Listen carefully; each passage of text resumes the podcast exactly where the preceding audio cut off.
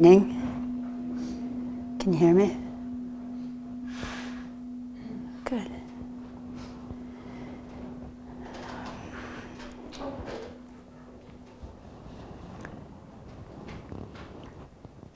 Today, um, although when we come to retreat, when we come to sesshin, it's recommended that you don't count the days.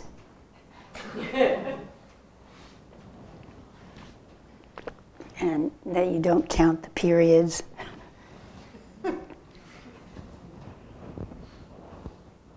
or the minutes.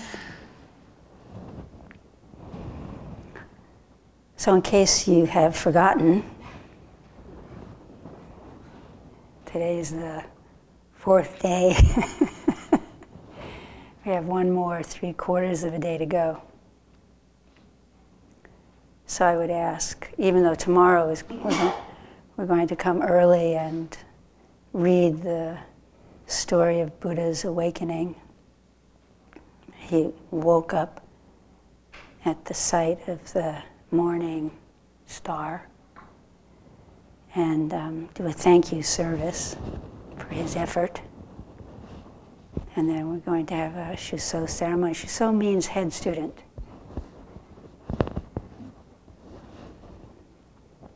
And you still, there are still more periods of zazen that you can take advantage of. And I know that you have been taking advantage of periods of zazen. I know this because I am talking with you. and I know it because the zendo is quiet and settled. I know it because uh, you guys giggle at nothing funny.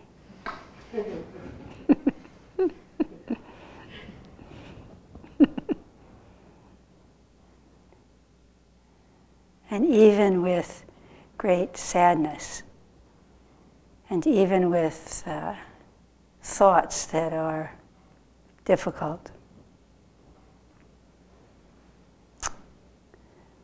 there is something different now than was true four days ago.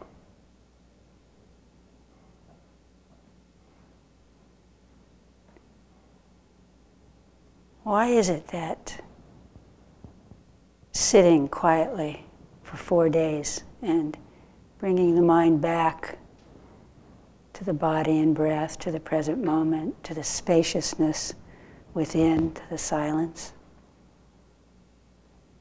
What is it that about just doing that that changes your completely life? What, what is what is different for you? Maybe maybe a little bit not so caught by stories that seemed four days ago to be the truth of yourself, of the world, maybe a little bit less attached to identities that four days ago were the definition of who you are. Maybe some sense of spaciousness. Maybe the body's a little bit more relaxed.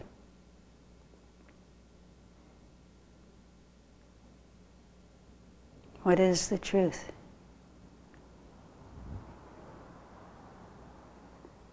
Why is it that we need to sit quietly for four days before we can notice or before we can convince ourselves that really we are this open, we are this sensitive, we are this connected. We're not alone.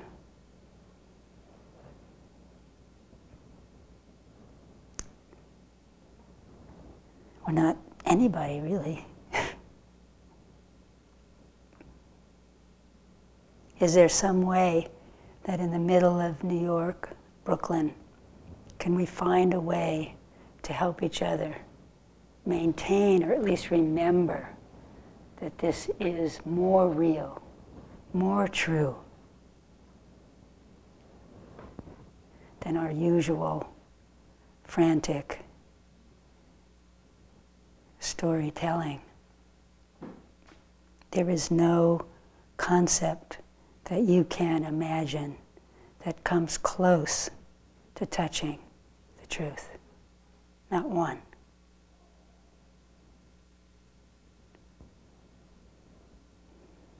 Concepts. One time I was studying with, um, where was this? In Hokyoji in um, Hokyoji is in Iowa, I think. It's the first time I ever experienced a uh, hurricane. No, a tornado, a green sky. Wow, was that scary? And um, I think I've told you this before. A master, a real Zen master, Japanese Zen master, named Ikko Narasaki Roshi. Katagiri Roshi invited him to be with us. And at the time, I was trying to understand about concepts, about how concepts, attachment to concepts, color our world. And I, and I was, I don't know why I was having so much trouble figuring out what a concept is. I, mean, I could have looked it up in the dictionary, would have said. Anyway, I was, I was understanding finally concepts, what it meant to believe in concepts. And so I went to him and I had in Dokusan and I said, concepts, you know, concepts.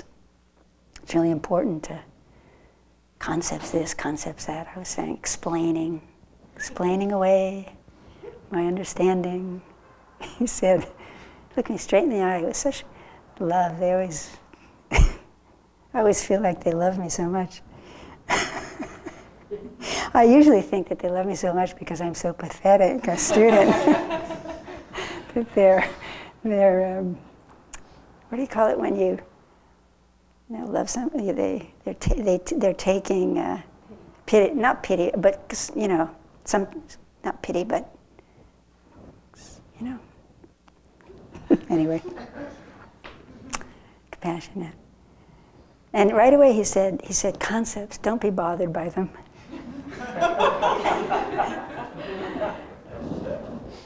And I thought at the time, I thought, as usual, I thought, oh, he doesn't understand my profundity.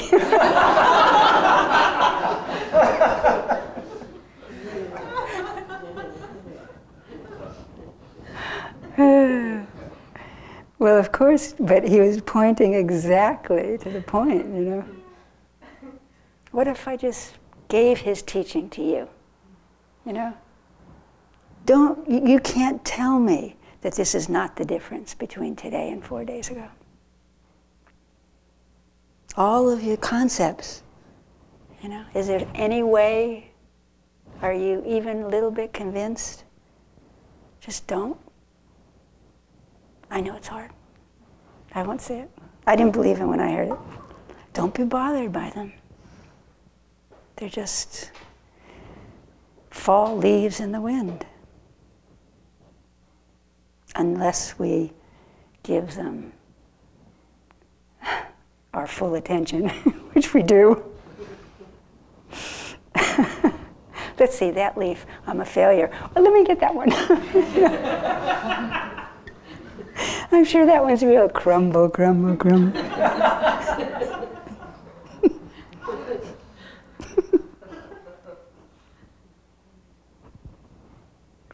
I don't mean to laugh that was a leaf that I um, believed for a very long time. So I don't mean to laugh. It's not easy.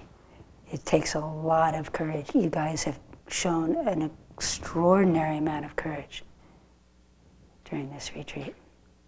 It's not easy. It's not easy to, to remove our belief system from these identities that we have habitually fed for years.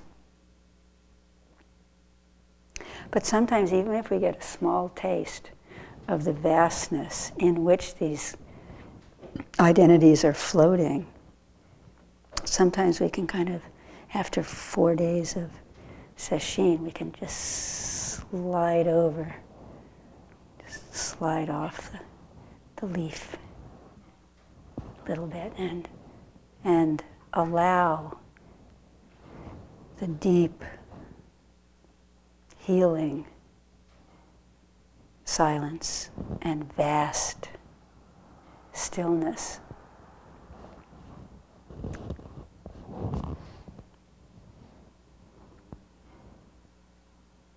Just to notice that it's there and that it's enough. Nothing in your life has changed. You can have the same, when you go home, same life you left. right? And for a little bit, maybe some settledness of sesshin will stay. Maybe for some of you, even longer.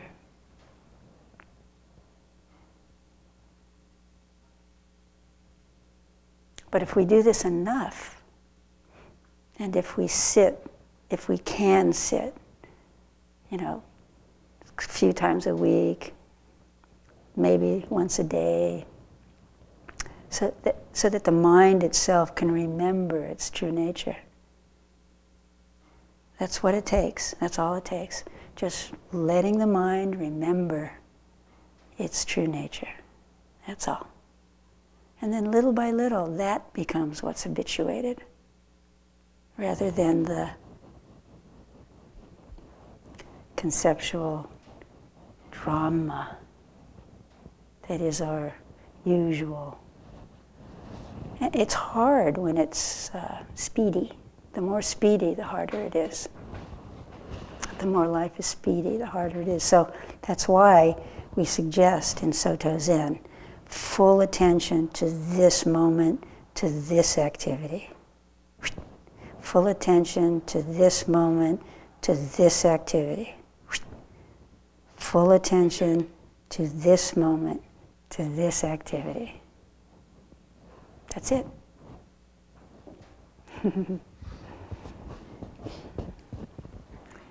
Ooh, I had a story came up. I censored the story, and now I'm going to tell you. That was cute. So, a friend of mine it is a kind, it is a little bit funny story to tell, but you know, you have to do whatever you can to remember. However you set up your life, you've got to set it up in a way that there are enough things during the day that remind you. So this particular person, she's a lay person.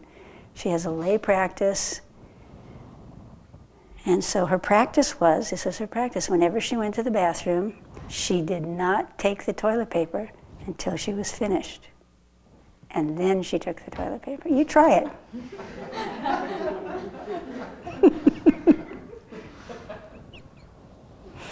this is our lineage.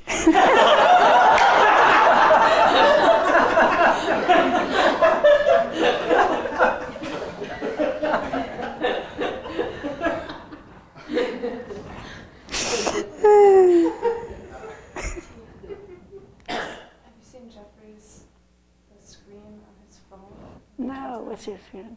I think everyone. What is it? Do this, including me. It's the Han from Tassajara. Oh, the, the uh, image of the Han of the Tassajara. Tell us what it is. Well, it's the same Han out here. Well, tell everybody. Life's passing. Don't waste time. Don't waste time. Don't Oh, waste time. I'll re- I was going to read it to you anyway. It's right here. But first, I was going to chant for you. I'll chant a little bit first. Some of you know this. You can chant with me just a teeny weeny bit.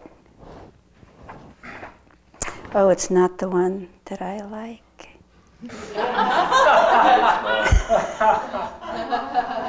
Things change. Sometimes we like it, and sometimes we don't. I was going to chant this, the Sandokai, because it's so it's got this great rhythm.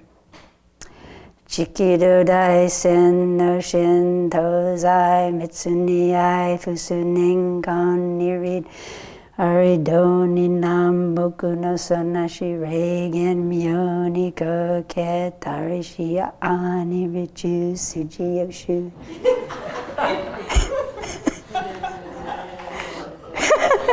Isn't it great? It was um, Suzuki Roshi's favorite uh, teach, uh, almost favorite teaching. He did the end of his life. This is what he taught, the Sandokai lectures. Oh, it's the Sandokai that I was chanting. This translation is the harmony of difference and equality. And at the end of it, it's supposed to say that, but actually, this translation says, Progress is not a matter of far or near. If you are confused, mountains and rivers block your way. I respectfully urge you who study the mystery do not pass your days and nights in vain. Somehow, try to find in your daily life, in the life of a lay practitioner, ways to remember your true self, the truth of you.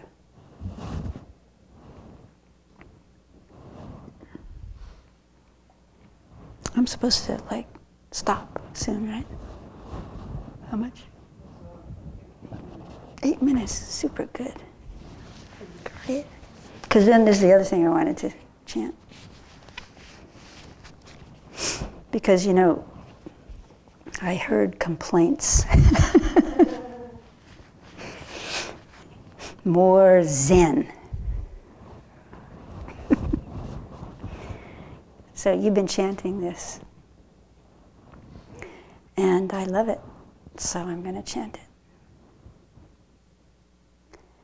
We vow with all beings from this life on throughout countless lives to hear the true Dharma, that upon hearing it, no doubt will arise in us, nor will we lack in faith, that upon meeting it, we shall renounce worldly affairs and maintain the Buddha Dharma, and that in doing so, the great earth and all living beings together will attain the Buddha way.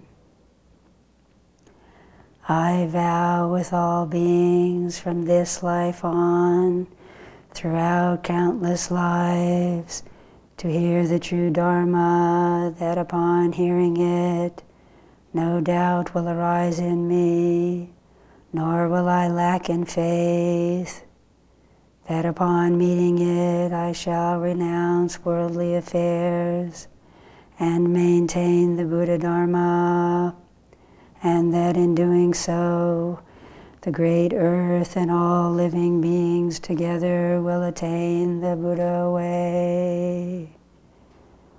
We vow with all beings from this life on throughout countless lives to hear the true Dharma, that upon hearing it, no doubt will arise in us, nor will we lack in faith that upon meeting it we shall renounce worldly affairs and maintain the Buddha Dharma, and that in doing so, the great earth and all living beings together will attain the Buddha way.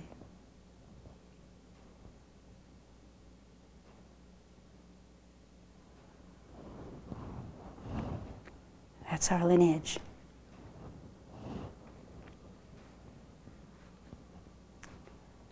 That's our that's our way.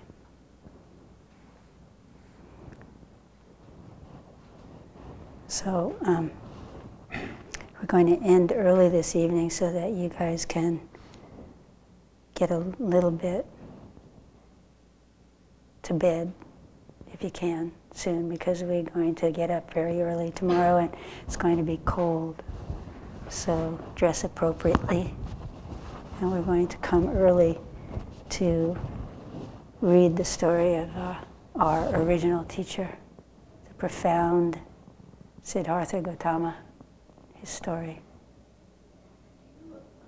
Could you say a little bit about what it means to renounce worldly affairs when you live a lay life?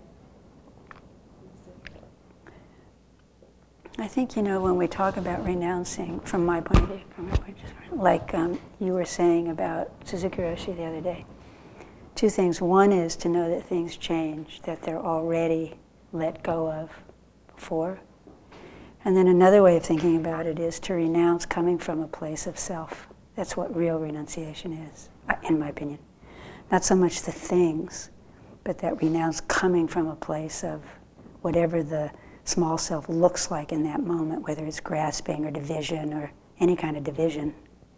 So that's what we're doing. We're announcing that.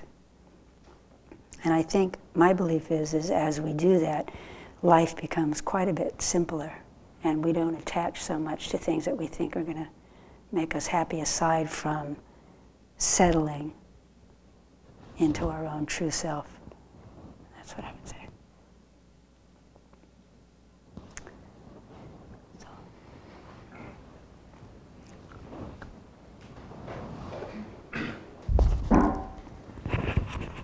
Thank you for listening to this podcast offered by the Brooklyn Zen Center. Our programs are given free of charge and made possible by the donations we receive. For more information on supporting Brooklyn Zen Center, please visit the giving section of brooklynzen.org.